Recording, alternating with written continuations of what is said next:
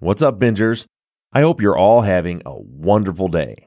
Before we get into today's episode, I want to take a quick second to tell you about another true crime podcast convention. If you missed out on CrimeCon this year and you're suffering from severe FOMO, I've just booked my own trip to Kansas City for the 4th of July weekend. This year's True Crime Podcast Festival is on. The festival is in Kansas City on July 3rd and 4th. Everything is over by 2 p.m. on Sunday, so you'll have plenty of time to make it home for fireworks. And a bunch of your favorite podcasters are going to be there, and I'll be performing True Crime Binge live.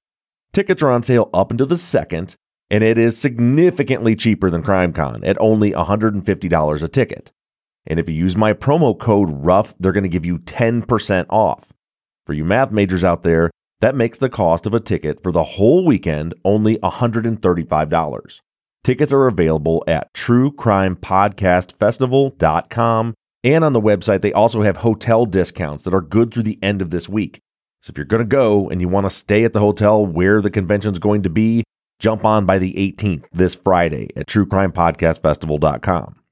So if you're interested in attending, maybe checking out a True Crime Binge Live episode, and I believe Josh Hallmark will also be there doing a True Crime Bullshit live presentation, and you'll get to meet all your favorite podcasters. Just go one more time to truecrimepodcastfestival.com, grab your tickets, and use my promo code RUFF, and you'll get 10% off. So hopefully, I'm going to see a bunch of you there. And now for the main event. My guests today host the fascinating podcast, The Piketon Massacre. Season two just began a couple weeks ago, and it is as binge worthy as they come. So please welcome Courtney Armstrong, Jeff Shane, and Stephanie Lydecker. The internet's full of true crime podcasts. More and more are added to the list every day. Figuring out where to start or where to go next can be overwhelming. But have no fear, I'm here to help. I'm Bob Ruff, and this is the place to find your next true crime binge.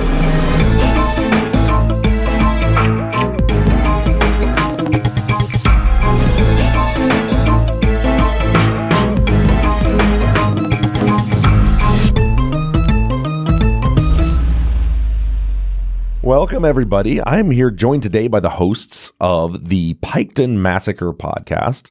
And as we were just starting to discuss a little bit off the air, my voice is really so I just got this is going to air in a little, probably a week or two, but I'm recording this the day after I got back from CrimeCon, and I have no voice, which I found out last night at my son's uh, little league game when I was trying to sc- I was trying to scream at a kid to slide into second base, and it just came out. it's yeah, a professional uh, fear, right, to lose your voice altogether. How was CrimeCon? Oh, it was it was a lot of fun. A little smaller than the last year's events, but it was it was a good time. I had we did two True Crime Binge live episodes, which for you audience you'll be hearing soon. Uh, I did with Nick and the Captain and with Stephanie Harlowe and Derrick Levasseur. But that's but I didn't lose my voice doing that. I lost my voice because we always like to do like fan meetups in the evenings, like out at local bars. And Austin is a college town, which means every local bar has speakers everywhere blasting Cardi B uh, really loud when we're trying to talk. So you end up screaming into people's ears all night. And I have completely lost my voice. It's coming back a little bit now, though. Seems worth it, though. That sounds fun. Yeah, we got a lot of messages from uh, Crime Con of all kinds of fun scenarios happening there. So, yeah, we, we're sad that we missed it, unfortunately. I said, did you have some FOMO when you were getting the messages? I was. Yeah, we do a lot of work with Nancy Grace, the queen. Um, and of course, she was there and, you know, was an icon at CrimeCon. Mm-hmm. Yep, I saw. I didn't get to talk to Nancy, um, but I did see her there. Uh, yeah. So the um the the most fun we had. So our last night we were in Austin, we had a big meetup where uh, myself and Zach from Truth and Justice, uh, Nick and Captain, Aaron and Justin from Gen Y, Maggie Freleng, uh, Rebecca Sebastian, Dr. Shiloh, Jason Baldwin showed up. Wow. I mean, it was yeah, it was a it was a, it was a good time and it was a bad hangover the next day. nice. As most good times are. Uh, so let me, I'm going to go around the horn real quick and, and let everybody know who I'm talking to. Uh, and I'm going to do it as though I'm dealing cards the way it looks on my screen. So on the top left of my screen, I have Mr. Jeff Shane. You want to say hi, Jeff? Hello, everybody. Hi, Bob. Hello. And uh, directly under under Jeff is Stephanie Lydecker. Is it Lydecker or Lydecker? Lydecker. Stephanie Lydecker. If you want to say hello to everyone, Yeah, really. Thank you for having us, and hello to your listeners. it is my pleasure. And then on my bottom right, in what looks to be kind of the coolest room, but also kind of dark, uh, is Courtney Armstrong. Hello. Thanks for having us so much. Yeah. Uh, where where are you recording? Is this like a studio type situation? Uh, it's a studio type situation. It was a closet not all that long ago. and so, but now, so I had an engineer just FaceTime me, help me out. So I have, uh, you know, the studio stuff actually. And it's pretty good. Records pretty clean. Sweet. It looks like the Matrix, though. You're right. It's a very odd look, but so uh, on the Piketon Massacre, Courtney, uh, you are kind of the lead, the lead of the show. You're the the overall narrator, and then um, Jeff and Stephanie are in and out throughout the episodes, doing interviews and adding commentary. So the, the three of you working together, you're all on Zoom now. You're all in different locations. I'm assuming when you're making these podcasts, especially during the last year, you probably weren't all sitting in the same room. So uh, going the reverse order around our our little Zoom conference here, I'll start with Courtney. Tell us a little bit about number one, where you're located, and kind of what your background is, and how you got mixed up with these other two. Sure. So I'm in Los Angeles. We're all in Los Angeles. And we absolutely were apart for the last year during COVID. Um, been a TV producer for a long time. Uh, did crime in and out for the past 15 years.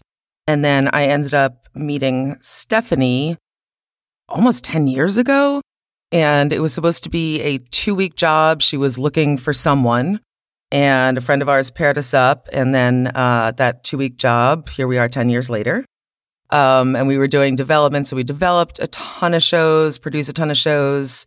Um, I'll let Steph talk a little bit more in detail about KT Studios. But the three of us work and we do all different kinds of shows and now podcasts. And our first was the Piketon Massacre, which has done pretty well. Right, So you said podcast. So is there more uh, from your this group here aside from the Piketon Massacres? What else do you guys do? So we're all they're all in production right now, so nothing that's aired. So I'm not even sure actually how much we can say. They all top we- secret. We can share a little bit though. Yeah, go we're ahead. working on a project called The Dougherty Gang, which is also a true crime podcast. Uh, there's no murder involved, but it's about three siblings who were basically bandits who were on the lam trying to escape the FBI, um, did a bank heist. And we are doing prison interviews with the real people, real time. And uh, also, we're doing a podcast called Crazy in Love, which will be a weekly which is um, each episode is an adjudicated true crime case and sort of a real look at love and how sometimes love can be the tipping point to crazy or to really grisly events and kind of what the red flags are that could potentially be noticed in the real world as we hear these stories.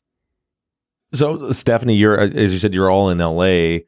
Uh, and that's how you and Courtney got together. So are were you also from a TV background? Yes, um, I am. I'm from a TV background, um, decades of it, um, to be honest, and was always an unscripted. I started off in talk shows, and when the reality boom happened, you know, we call it unscripted now, but at the time, that was sort of talk shows at night.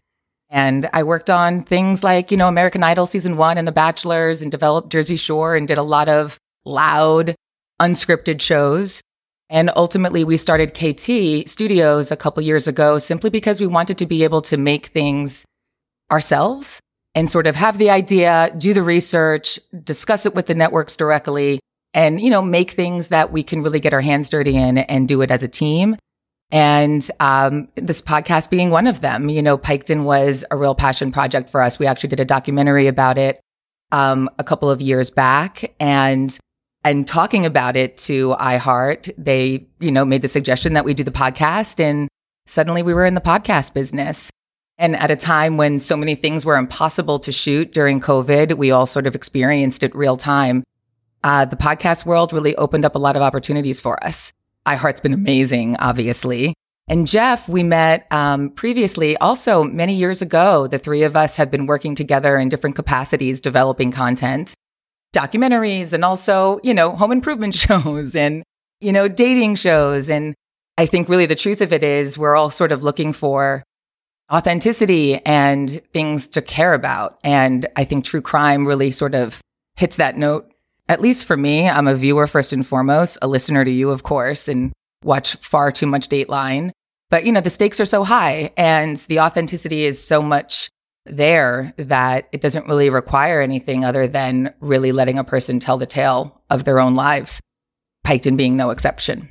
Well, that's really, really cool. So, so Jeff, it sounds like you also t- from a TV background. Yeah, all TV came from like how Steph described it, reality TV. Um, and you know, at KT Studios, we have kind of shifted more to true crime, and that started at as television documentaries and true crime series, um, and then kind of fell into the podcast space, which over the last year during the pandemic has really been great because we all are able to do this remotely. And where TV was shutting down, podcasts were really we could do it every day. We were still working, and what's been great about recording the Piketon Massacre for the iHeartRadio podcast network is that we've been able to have so much creative freedom to tell this story, which is so complex and layered. I mean, there's eight victims. Two of them have the same first name. So it's confusing. It can be confusing, but right. we've really had the time to lay it all out and really break down the story. I think hopefully in a way that's understandable for the listeners and a way that gives that does the victims justice, but also does the community justice and the crime justice. Yeah. And also we have a, you know, documentary and unscripted backgrounds. But, you know, the podcast world is a different medium altogether. We can't rely on photographs and things that you would normally be able to rely on in a documentary, for example. And we're all fans, you know, to the core of all of these true crime, not only podcasts, but also the documentaries. You know, we had mentioned Nancy Grace. We uh, worked on her series on, you know, Injustice, also on Oxygen with our partners, IPC um, and really have just sort of surrounded ourselves to the best of our ability with the the best in the true crime business, right? And you know, the story unfolds in a way that in only in a podcast can you really unpack it from A to Z and have that tangent happen and really take a time out. Whereas sometimes in TV, it's it's linear, right? And you only have X amount of time to tell a tale. So this has been a real joy for us, for lack of a better term. I mean, in all honesty, at some point we were making this in our closets separately, season one at least, you know, in the midst of COVID, while the world shut down, it became pretty clear that we had to switch gears and figure out how to do what we do differently. And thank you, iHeart, for giving us that swing. So who does uh, the majority of the writing as a combined effort? Because I'm so I, I went the other way, right? So I've been doing true crime podcasting for for five years, and then my show got picked up by Oxygen, and I moved in to start producing my TV series, and it's a very different kind of writing and storyboarding and everything because of those time restraints and everything. You have everything's into these act structures, and you have you know we've got 11 minutes before there's going to be a commercial break, and you got to pack everything in.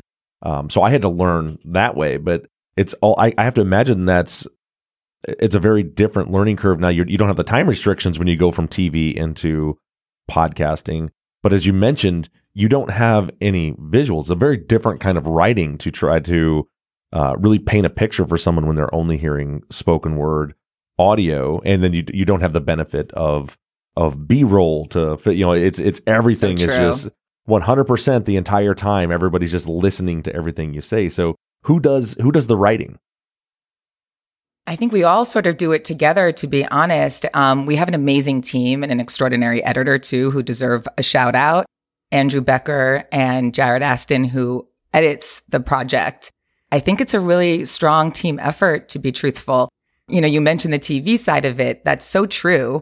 And when we first started the podcast process, you know, we were sort of like, oh my goodness, what do we do now? Um, how do you tell a story without the benefit of a photo, especially something this large? Where there are so many people involved that you want to pay appropriate justice to. Um, and listen, we're still doing it real time. Um, sometimes we refer to a photo that we share online. It's hard to make sure that we're able to track the story. That's a big deal and a hard thing. Sometimes it just requires, you know, we close our eyes and Courtney will literally read it out loud just so we can make sure it's tracking and that, you know, for the listener who's either driving in their car or folding laundry or listening intently, that, you know, we're not taking too many things for granted, right? Because again, in the TV side of it, you would have the benefit of a Chyron name oh, under a photograph when we're talking about a person. Or, you know, you mentioned B roll. So we would be able to have the visual of a night versus a day. And that's sort of been kind of the fun learning curve, to be truthful. You know, whether we're nailing it or not, I, it remains to be seen, but we do enjoy the process for whatever it's worth. And, you know, Courtney, who is um, taking lead as the narration head, first of all, she's so good. So really, it's um, such an incredibly happy accident. Truthfully, we probably would have hired a VO person and we were in our closets making this podcast during the pandemic. And little did we know that Courtney was right with us as a star. She's really able to read so beautifully and has such a wonderful voice that what was maybe temp VO ended up being the real thing. And, you know, now she's going to have a real fancy voiceover career. And, you know, listen, it's a lot of the stuff that we would do on a show normally, we get to record it now. So a huge piece of our job in unscripted, if we were doing a documentary, it's a lot of smile and dialing, right? You're you're calling people, you're striking out, you're trying again, you're doing interviews, you're calling. That is the job, right? And in this case, we just record all those conversations that we would normally be using as an info grab prior to doing a formal sit down interview with somebody on camera. In this case, we're, you know, essentially recording the pre-production process. And listen, there's a lot of burn that hits the editing floor, obviously, but it's been really fun. And there's something sort of incredibly intimate about it where somebody is maybe a little bit more able to talk comfortably when there's not a camera and lights in their home. You know, there's a certain formality, even if you put a camera in front of me right now, I immediately get a little nervous, right? And, you know, we sort of edit ourselves and just the, the natural nuance of just having a conversation with a person over the telephone uh, seems to be something that is unexpectedly interesting, at least for us. Sure. Well, you, it's so hard to capture uh, in TV, at least in my experience, those organic moments. I mean, most people don't realize when, you know, you see, you know, when, when you're watching The Forgotten West Memphis 3 and you see me sitting down chatting with somebody around a kitchen table, that there was four hours of setup that went into that, that with the, the lights and the position. I mean, everything from the, you know, the, the showrunner positioning where the plants are at and all the lighting and we're trying to stay separate from the person I'm interviewing so that we don't you know, we can still try to capture that organic conversation. It's very different than, you know, like a lot of the the interviews that I'll capture on Truth and Justice, not even over the phone, but even even in person where you know, I've got my gear literally in my hand. Exactly. And and it's like, "Hey, would you mind do you mind if I record this?" No, beep and we start talking. And they don't have all of that you know 25 people standing just off camera watching this all this all go down making them making them nervous. Uh, i didn't realize courtney because courtney you have a, you do have an amazing voice. Like you sound extraordinary. Uh, it, it's incredible. You guys are very kind. No it's a real thing though. Just you know she really is extraordinary at it. You know listen she's also a rock star producer as is jeff um, extraordinary on all fronts and a real utility belt in every category but let's be honest, her voice is epic.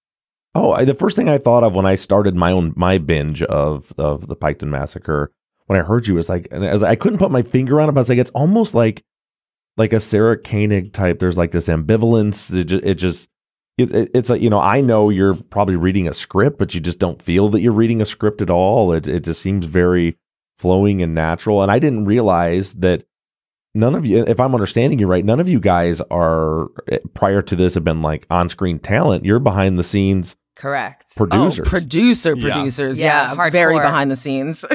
yeah. I mean, even when we started, you know, I hit up KT and really just with the one goal, which is to work with people that you love, um, present company being the people that I love. Uh, Jeff and Courtney are extraordinary to work with and collaborate every day. But yeah, we're producers and, you know, run a production company and all the bells and whistles that come with that. Whereas when we're working together on the podcast, it's like all the air leaves the room and we're able to just sort of be in the moment a bit. Um, and you mentioned, you know, first of all, the West Memphis Three your work on that is really extraordinary. And I think really a tipping point to sort of why I believe true crime podcasts and content in general is really significant. Um, it really affected me as a human being, as a viewer. You know, you're seeing real time, real humans who have sort of experienced something that we could never even fathom. And only until you're sort of seeing an intimate conversation or hearing an intimate conversation and as viewers, you want to get involved and that can really move the needle, which, you know, obviously content really helped that case in particular. And even as a, a viewer, you know, you just want to know more and you don't realize, yes, that it's a pretty sophisticated operation behind the scenes when you're making a documentary or a TV series. Oxygen has been so good to us specifically as a company and as individuals. Um, but yeah, there's a lot of things that go on behind the scenes, right? Whereas the podcast medium seems to be the benefit of just a quiet conversation.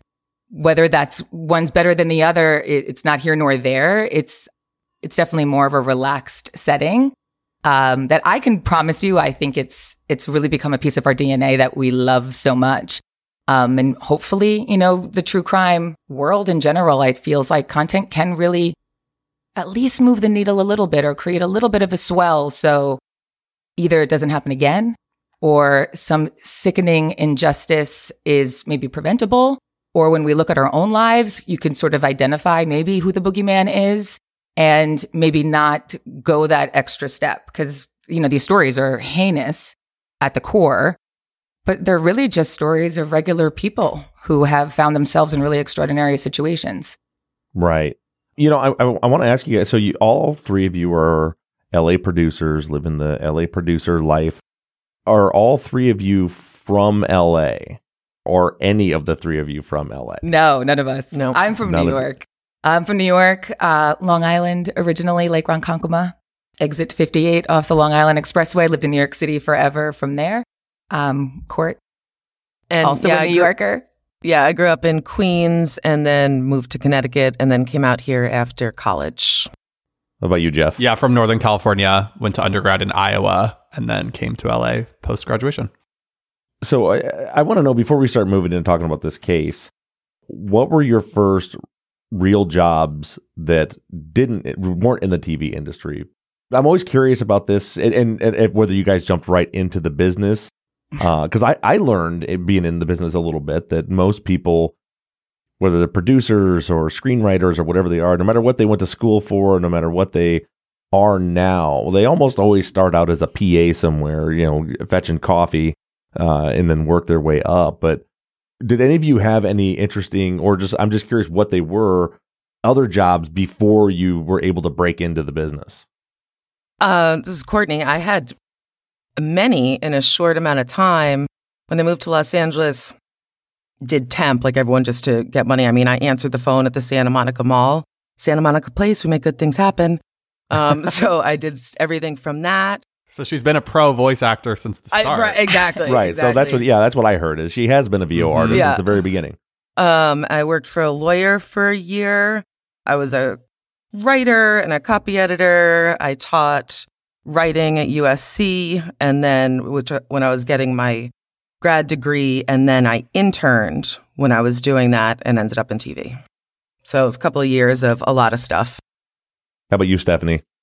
I was a waitress, um, always. Um, I was a waitress through high school and through college. I my first job was as an intern at the Sally Jessy Raphael show. Remember Sally with the red glasses, the talk Oh, show yeah. host?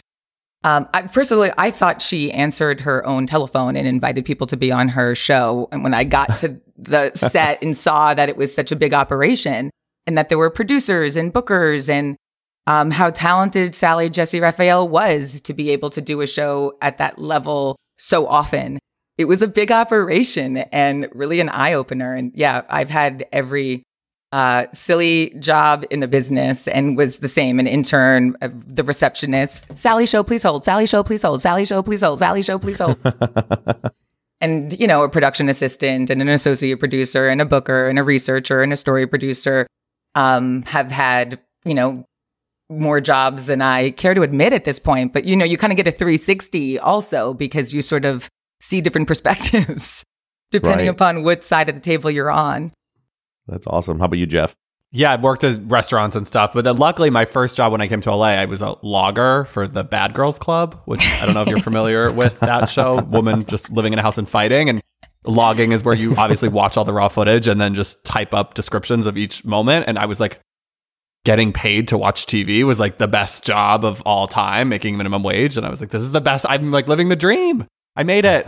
yeah, Jeff is a bit of a savant TV wise. And thank God there's a job in content because all I did was watch television growing up. And Oprah, you know, was such a big piece of my identity. So when I got into television and saw that there were other people that it was applauded to watch television 24 hours a day, that that was a oh, Hail Mary. Yeah, my first uh, real job in unscripted as a producer was on Temptation Island season two. And again, it was a crazy thing to be kind of in the beehive and your job was to watch other people be themselves, which by the way is not a very easy task. So, you know, reality shows from back then, you know, they kind of get a bad rap for being um, this or that or not true. But in my experience, certainly in the early days, it's a pretty big ask to have a person be wildly themselves with, as you mentioned, cameras around them. It takes a really specific human, but also a real level of talent to be able to pull that off. It's um, it's not as easy as it looks. Uh, my wife Jeff would be so jealous of your first job because those are the shows she she loves. Like she's constantly and, and she gets so mad at me because I ruin them for her all the time because she's always now her thing is like all the 5,000 different Real Housewives shows that Oh, are yeah. out right now. Don't get me started. Yeah. And every time I walk in, I'm like, oh, are they fighting again? That's weird. Uh, the, the girls are, the ladies are all arguing with each other. yeah. And then I always ruin it for her when, when someone like walks into a room and they immediately start fighting. And, and I'm like, you know, that, you know, they did, that didn't just happen by accident, right? They they they spent hours setting the lights up and the camera and all the different angles so that they could come in and have this fight. They didn't accidentally capture that. Just shut up, you're ruining it for me. Why destroy the fun? And, and by the way, and I will say because you know certainly in the early days, I did the early seasons of The Bachelor and Idol, and you know those shows they shoot all the time. So Mhm. I think there's like this feeling, which you know may or may not be the case more so now, but certainly in the beginning days, you know, you kind of rolled tape, and eventually people kind of kind of forgot that the cameras were there a little bit, right? So they could really be authentic and be themselves. And you know, it, Jersey Shore is an infamous example. You know, I think they shot about 600 hours of tape to get you know one hour of television. So you know, it was less of a, okay, now here's your scene where you get to be funny and loud. You know, it's really just if you have extraordinary casting. Shout out to the housewives because I do watch them. We had nothing to do with those shows, but you know, eventually if you have the right cast, they're just either very good about being themselves in the moment in a certain amount of time, or you roll a lot of tape and, you know, eventually people are able to be interesting. That is not the case for me, though, uh, at all. So if you had cameras uh, on us right now, you know, you turn into a door, at least for me, or, you know, get nervous and start putting on, you know, the version of yourself that you think sounds um, more appropriate. And the truth is, that always smells, right? We always want people who are just like wildly themselves, which is, um, it's hard. It's a hard gig. But I think to bring that back to the podcast space, it creates a level of comfort, which we kind of talked about, to, to just be able to call someone and not even really know who you're calling. I mean, we had a list of numbers. We're just like, let's just start ringing people with the last name Rhoden. Right, right. and people are just more comfortable and you create a relationship with someone over the phone. There's, I mean, most of the people we've talked to, we've never met face to face. And, but people feel very comfortable. They're, they're in their car, they're making dinner for their kids, and they really feel like they can open up. And we're really getting, I think, a more vulnerable side to someone than when you are setting up in their living room for six hours, putting a microphone on them and a giant light, which I think to, to helps us create something much more intimate. Yeah, and I, I think that as a consumer of, especially since I've started this show, I'm the consumer of lots of podcasts because I always Mhm. listen as much as I can before I, I sit down and interview folks. And, and as a consumer, those moments are so, for me, I appreciate them so much and they're so authentic because you feel like, you know, I love the show, you know, much like yours, where you have a lot of different voices where it's almost like I'm a fly on the wall.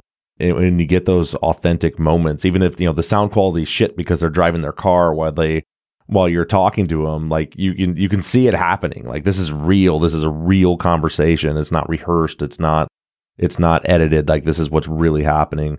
And I really like that as a consumer.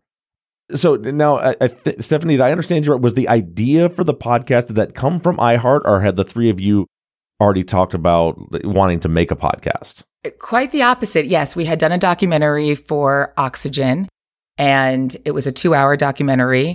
I was talking to Tom Poleman, who is iHeart's greatness, and talking all about the documentary. And, you know, he very casually was like, you know, that would make for a really good podcast. And cut to several months later, we got an email to speak to Will Pearson in person. And we were shooting in Atlanta at the time. Courtney and I were both happened to be in Atlanta. And we were arranging this meeting to have all of us get on the phone, uh, not realizing that they were actually in Atlanta as well. And we were like, you know what? We could just come over tomorrow. right. And uh, we went there in person and kind of talked about what the podcast would look like because it kind of picked up really where the documentary left off and sort of what our goals were. But really, they just were so collaborative. And, you know, next thing we knew, we were, we were on our way to make a podcast. COVID happened. So that kind of shifted our plan, which, you know, looking back, what the plan was is probably, you know, questionable. Um, we didn't know who the voice was going to be or, you know, what it would look like. We just knew that we had access and we wanted to gain more access. And, you know, outside of the two hours that we had done with oxygen, you know, there was still a lot to unpack. So, you know, again, we just started recording stuff. And if I'm honest, those early days, and Jeff really lived it uh, firsthand because he became the tech supervisor. You know, we initially ordered microphones and stuff from Amazon and started figuring it out, you know, real time, um, the way it sort of happens in our imagination. And somehow that has now turned into something really special for us and now a big piece of our business. Was anybody resistant, any of the three, when they said to do a podcast, or were all three of you like, yes, no, game on. Let's make a podcast. I'm a voracious podcast listener, have been for uh-huh. a really long time. So I was so excited authentically. These guys can attest pretty much every sentence for a couple of years would start, I was listening to a podcast. We go like this when we hear something, you know, we all yeah. twinkle our fingers. That's like Courtney's MO is, well, on the podcast, I heard this on the podcast. You know, Jeff and I are watching Housewives all night in Siesta Key. So, you know, we definitely come at it at different uh, points. But yeah, Courtney and I left our conversation with Will Pearson and we're soon introduced to Tyler Klang at iHeart. And we high fived and we're like, podcast, baby, not even necessarily knowing what that meant, other than maybe it's a radio cut for what we would normally do in television. But yeah, it was a fun process. And I have to be honest, iHeart really gave us a lot of flexibility to sort of play a little bit in the early days to kind of figure out what the sound should be like. And because it's such a small team, it was really collaborative. And um, Jeff, I don't want to put words in your mouth, but I think we were like, we're going to make a podcast today and really not knowing what that meant at the time. So you made the podcast, and it's amazing that it got kind of like suggested. You're all in. You make the podcast, and the the production is phenomenal. It's one of the better produced podcasts that I've heard in a long time. I I love the format of, uh, and it's something I'm always like striving for on Truth and Justice. But what, since I'm like literally week to week in real time, usually get that for about three episodes before I'm so backed up that I can't I can't do You're it anymore. living that too yeah, but I but I love the format of of the constant changing of voices. I think that that just makes for such a great listener experience when it's not just as truth and justice is most of the time just me droning on for 45 minutes every week. You're excellent. But you get these, thank you. Um, you get these constant on on the Piketon massacre changing of voices, whether it's it's Courtney doing a narration, jumping to a clip from an interview, uh, back to narration and then into either Stephanie or or Jeff coming in with some commentary um, or in the middle of an interview. It's just always. It's, it's just constantly keeping your attention. And that's a, I think that's a that's a that's a TV thing. I feel like that most people that come from the TV space into the podcasting world understand that format, and then and then you guys execute it so well because you you don't notice it, but when you're watching TV, you're never staring at the same person for more than 30 seconds at a time. Even if they're even if they're talking for longer than that, you're popping over to B-roll and back and forth and different yeah. camera angles, making the room move. And you guys certainly do a great job of making the room move uh, in air quotes on, on the podcast. And now let's get into the podcast a little bit because this case, I, I was not familiar. I've heard of the case. I'm sure my wife has watched the documentary. She's a big, I'm a podcast listener. She's more of a documentary watcher. But the, the Piketon Massacre I've heard about, didn't know a lot about it until I started listening to your podcast. And God, what a, what a horrible, tragic, and fascinating story. And so this was, I'm going to let you guys break it down. The, the basics of it are we're talking April 2016 and we have eight people from the Rhoden family uh, who are all murdered, massacred.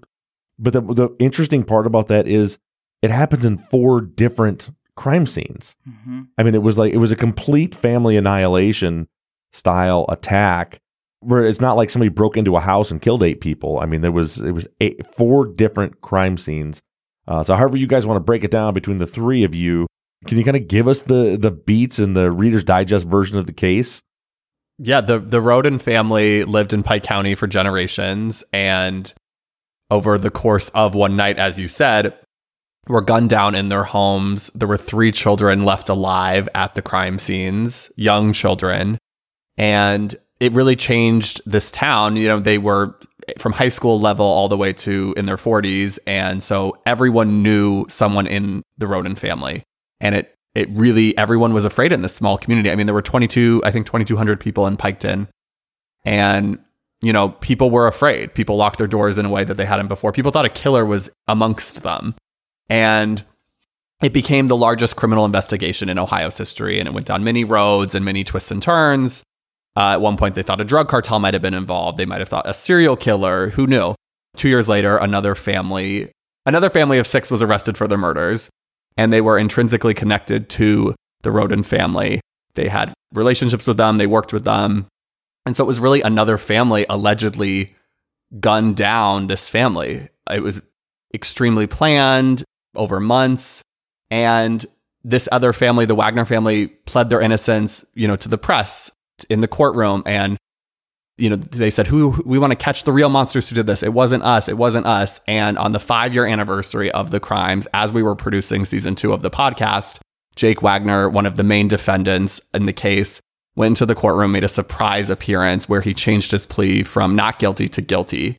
And he accepted a plea deal where he would, in exchange for admitting to pulling the trigger on five of the Rhoden family members, would testify against his family but also take the death penalty off the table for all of them. And so we were like, I don't know if I can swear, but like, holy shit, this is, I can't believe this just happened. It changed mm-hmm. the podcast. We had to completely redo episodes in real time as this was happening. We were weeks away from premiering, but now we are kind of covering these updates every week in real time as things happen and we're getting new information, you know, daily things are happening and that's kind of become what the Piketon Massacre season two is about is really what will happen in the courtroom and how has Jake Wagner's surprise plea deal, how is it going to shape the rest of these cases? Because it, it definitely will. It definitely will. And I think, you know, when the three of us got involved with this case, you know, we had gone there in person because um, Pike County is a rural place and, you know, homes are far apart. And, you know, like we said earlier, sometimes you get lucky calling people and sometimes you really don't. And this is a small town of roughly 2,000 people. So imagine eight of them are murdered in such a gruesome way at four different locations, as Jeff said. And I think it's worth noting too, at four different locations with very different crime scenes. And it's really, they took out generations of the same family that seemingly it made no sense. And, you know, now we also know that it was a very intimate murder it seems as though the killers and their victims were in eye to eye potentially in some cases. So, you know, the murderers really wanted to be seen. And, you know, as Jeff mentioned, initially it kind of had seemed as though there was maybe a drug cartel hit, but none of that really added up simply because there were there were attack dogs at certain locations that never really attacked. As Jeff mentioned, there were three children who were thankfully unharmed but left alive at the scene. And that didn't necessarily, from our research, match up to the MO of a cartel hit. As hideous as this sounds, you know, it seems as though that would be something that would happen very quickly and fast in an assassination style, where this seemed a little bit more of an overkill and a lot more personal, if that's possible. And here we go, you know, come to find out that another local family who knew the Rhodens very, very well, intimately well, um, were potentially trigger pullers, a mother, a father, and two sons. Imagine an entire family who comes together, allegedly, around a table to plan and plot the murders of eight people and, and do it quite well. Um, you know, based on recent events and from what we've heard, uh, they had been running surveillance on the Rhoden family homes. Um, the major connective tissue that gets spoken about a lot, and there's a lot of layers to this. So, you know, forgive me for paraphrasing, but the youngest son, Jake Wagner, on the accused side, and the youngest daughter on the victim side, Hannah Rhoden, they had a child in common. And they had a two year old named Sophia. And there seemed to have been some issues over custody at that time, along with many other uh, factors, right? So here are two families who know each other well and at the bare minimum are brought together because they have a love for Sophia, grandparents on both sides and uncles. And, you know, this is a family in a small town who spent a lot of time together, only to find out that that exact same family, the Wagners, allegedly were putting a plot together where they were going to solve this for themselves and do something so big as murdering eight people in the middle of the night at four different locations, then going home together and somehow waking up the next day and going to do press and telling the people of the town, oh, there's a killer out there. I hope they catch them. And that's the piece of it I think that really kind of really gets to the core of it. How do you do that and then have some level of composure thereafter? And when we got involved, it didn't seem possible that the Wagners had done it. When we were in Pike County ourselves in person, it wasn't with the assumption necessarily that the Wagners were guilty. It was actually quite the opposite. That could never be. There's a, a killer mom, a mother that would actually put a plan in place to secure custody of her grandchild and have her boys and her husband and herself be trigger pullers in a murder that was this massive. You know, some people were shot multiple times in the face, you know, direct contact. That's gruesome. And forgive me for being so gruesome, but, you know, I'm a mom, Court's a mom. You know, the idea that there were children there, you know, Hannah Rhoden was holding her four day old while she was murdered. You know, like these are things that I had never heard of before. And this case really didn't seem to have a lot of national recognition for reasons we still can't quite explain, to be truthful. It wasn't on the Today Show and it wasn't on the Good Morning America ticker. And we don't still know why, frankly. And yeah, as Jeff, you know, Jeff mentioned, um, now that Jake Wagner has gone to court and made a plea deal and now has accepted responsibility for five of the eight his um, has agreed to testify against his own mother, his own brother, and his own father. That's like the stage of which we could never have imagined.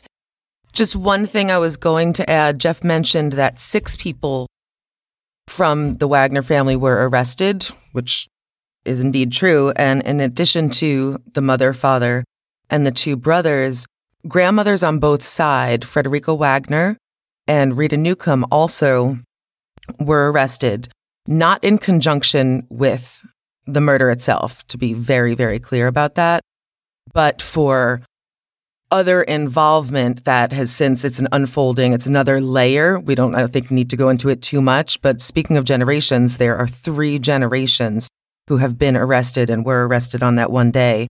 And in, we'll find out in court to what capacity people were involved or not. I mean, obviously everyone's innocent until proven guilty but it's just it's very far reaching.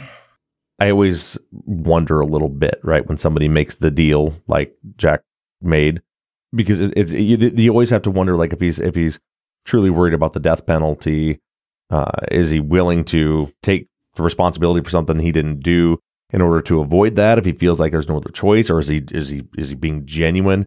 I'm really curious how this shakes out as things go along.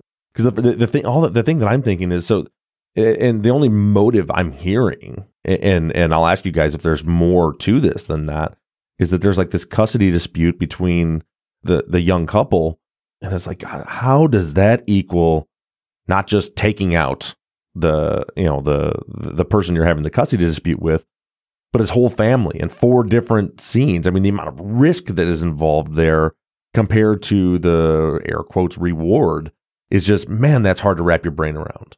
And how do you come back from it, right? So, four different locations, four human beings who are considered trigger pullers based on their indictments. Jake has now pled to five of the eight, which is an interesting aside because if he was lying to save his family, why not just say you did all of it, right? Mm-hmm. Or if he's looking to fold on his family, why now? There's much more behind the scenes happening that will still be evolving. And we're, you know, obviously tracking that real time, desperate to know. But at some point, uh, four people who kill one person, God forbid, at some point you think going to the next and to the next and to the next and now switching locations and opening another door and doing this again.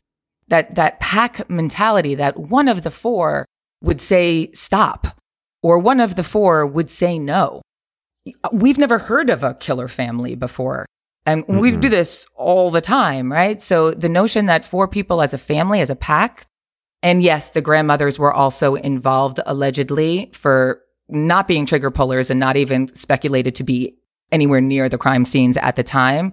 More of just a commiserating element, but interesting nonetheless. But again, a mother, father, two sons over custody, it seems far fetched, right? It seems quite impossible. And also impossible that they could have gotten away with it to some degree. You know, it was several years before they were arrested.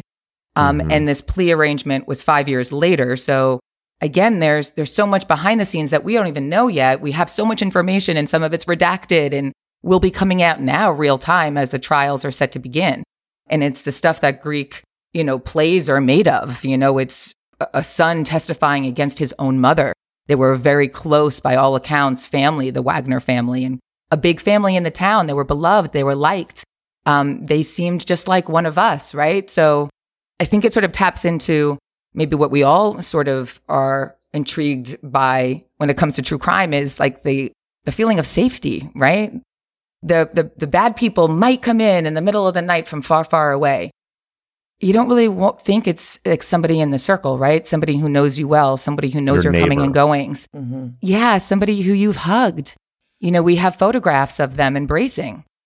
So th- this case has so many so many layers so many elements to it. I'm going to continue on through my binge. I can't wait to see where season two goes from here and what really happens with this case. I am so intrigued. And you're definitely going to want to give it a listen yourself. Their names are Courtney Armstrong, Jeff Shane, and Stephanie Lydecker. The podcast is called The Piketon Massacre. Check it out. It is absolutely going to be your next true crime binge. Thank you all for joining me. Thanks for having us. Thank you, Bob, so much. Thank you, Bob.